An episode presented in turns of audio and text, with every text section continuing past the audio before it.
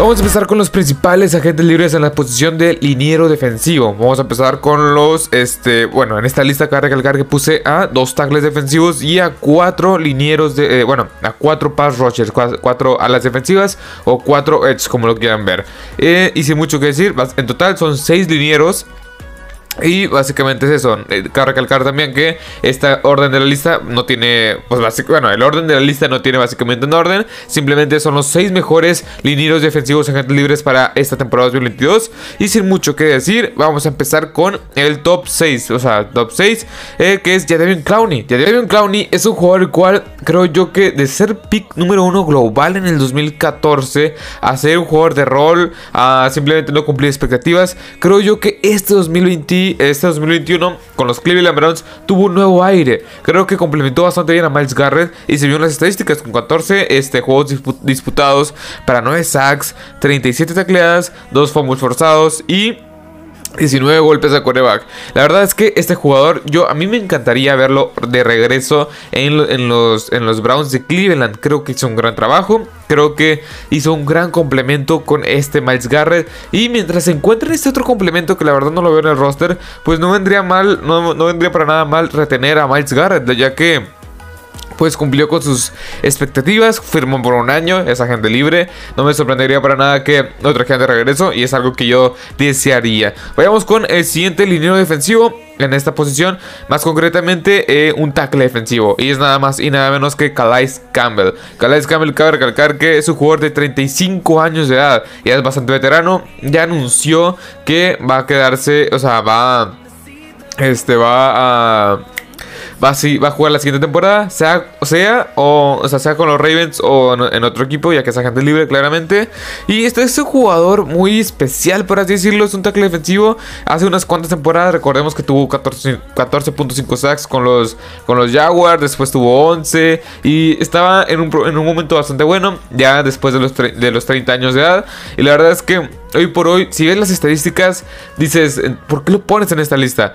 Cabe recalcar dos cosas. Una es el liderazgo que puede aportar en este jugador. O sea, el, el toda la valía, todo toda la experiencia que trae este jugador. Y la verdad es que no es, no es un mal jugador. O sea, las estadísticas pueden reflejar otra cosa, pero no es un mal jugador. Otra, la posición de tackle defensivo en específico es una posición la cual en esta agencia libre es medio pobre. Son jugadores más de rol, segundo, son no jugadores principales, como la posición de pass rushers. Ahí sí veo un poco más de talento en la posición de pass rushers, cabe recalcar. Pero bueno. Este Calais Campbell jugó 15 partidos con 1.5 sacks, 49 tacleadas combinadas y 12 corebacks hits, 12 golpes de coreback. Y si tú quieres a un jugador el cual, este, eh, ¿cómo explicarlo? O sea, si quieres un, juego el cual pueda retener bien el juego terrestre y pueda presionar de vez en cuando ya a estas alturas de su carrera Calais Campbell, pues creo que Calais Campbell puede ser útil en, este equipo. Eh, bueno, en ese, en, ese, en ese sistema, en esa, en esa defensiva en específico. Y la verdad es que me gusta mucho, es un jugador que aporta más que nada valía, o sea,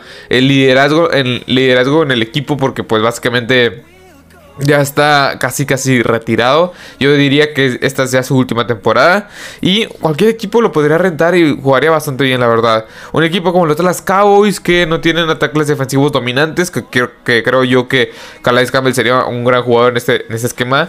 Eh, pero cabe recalcar también que Calais Campbell juega más un esquema 3-4 que 4-3. Así que para mí es uno de los mejores linieros defensivos eh, agentes libres para esta agencia de libre 2022. Vayamos con el siguiente. Y es otro tackle defensivo, también veterano de 32 años de edad, que es Akim Hicks. Akim Hicks desde el 2017, 2018, 2019 tuvo, unas grandes, tuvo grandes temporadas de más de 7 sacks, poquito más de 7 sacks, es, rondando entre los 7 y 8.5 sacks. Y la verdad es que este jugador es bastante infravalorado, creo yo, hasta cierto punto, porque nunca se le ha dado el mérito. O sea, creo yo que es un gran. O sea, cuando se requiere presionar el coreback, lo hace bastante bien. Cuando retiene muy bien el, juego terrestre. Y parte del éxito la defensiva de los Chicago Bears en estos últimos 3-4 años, literalmente casi casi desde que llegó, es porque no. O sea, porque está esta pieza en el centro del campo, está este tanque que te puede retener bien el juego terrestre. Y aparte, le añades que puede presionar a un. O sea puede presionar bastante bien el coreback. Así que este jugador creo yo que va a tener varias ofertas en el mercado. Va a tener varias ofertas que, pues, porque es, un poco más joven que Calais Campbell. También es, es un jugador el cual no o sea, sí le, sí le han afectado las lesiones, cabe recalcar eso.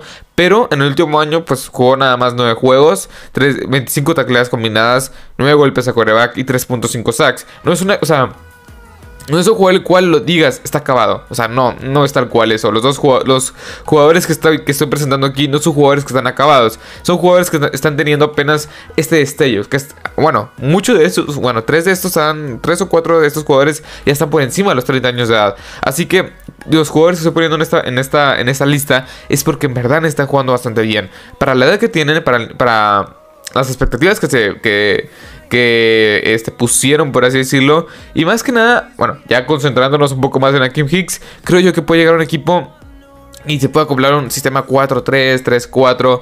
Este, y creo que vendría bastante bien. Igual el tema de los, de los Dallas Cowboys. Igual en, no sé, si los Ravens pierden a este Calais Cavill, quizá contraten a Kim Hicks. O quizá regrese con este. Este fue con los Chicago Bears, ya que tiene un nuevo coordinador defensivo de la mano del head coach, más o menos el head coach, Matt Everflus.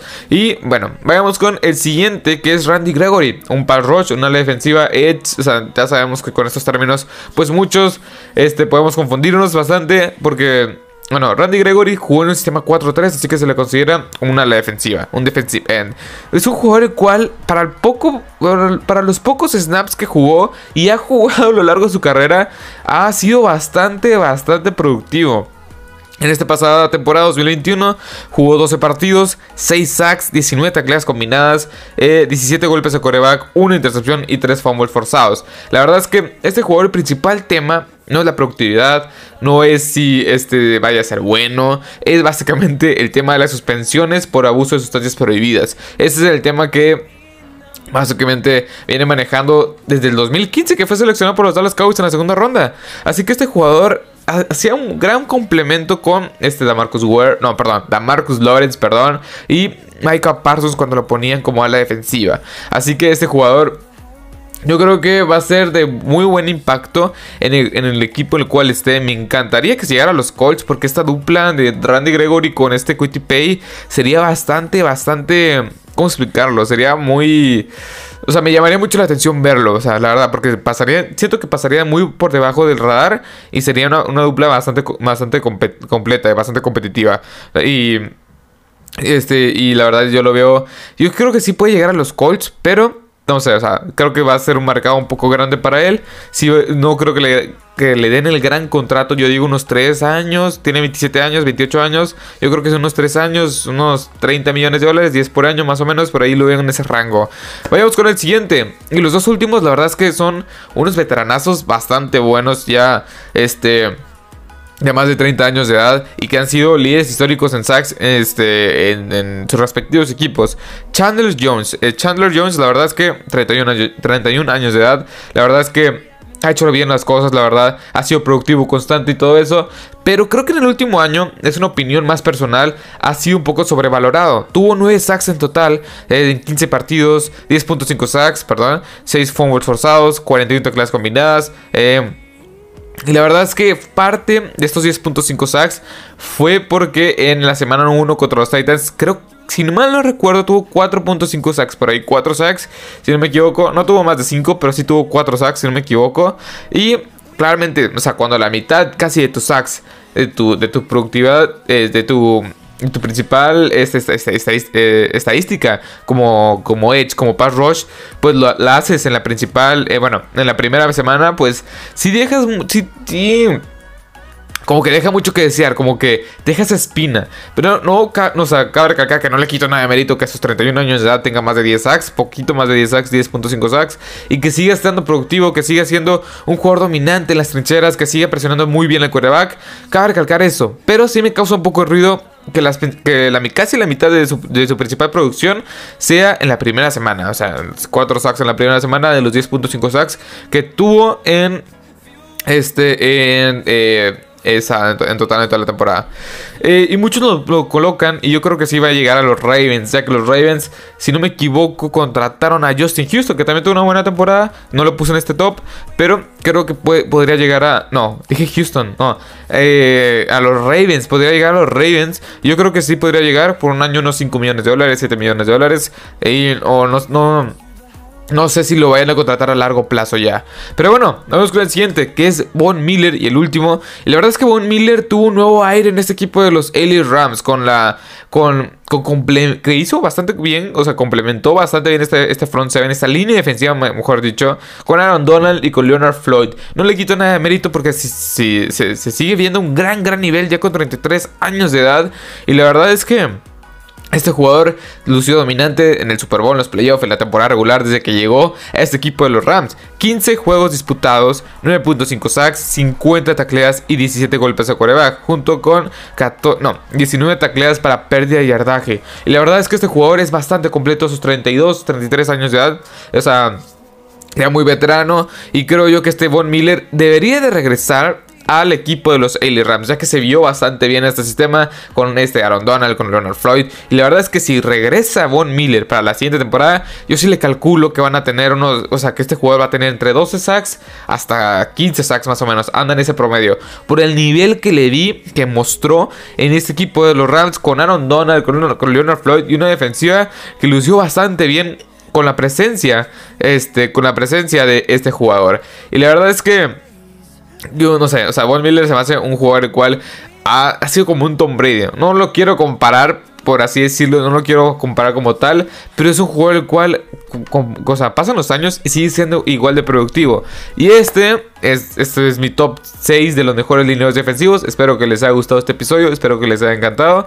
Recuerden que en las siguientes semanas estaré subiendo, pues básicamente eh, bueno, en los siguientes días, en los siguientes días estaré subiendo los mejores cornerbacks y los mejores linebackers, los mejores safeties y estaremos este, arrancando con la agencia libre oficialmente. Y sin mucho que decir, espero que les haya gustado este episodio. Ah, también, este, ya en el canal de YouTube, en Apple Podcast, Google Podcast, en Facebook, este, en iBooks, eh, también en Apple Podcast, Google Podcast, en Anchor, Spotify, en, en, Facebook.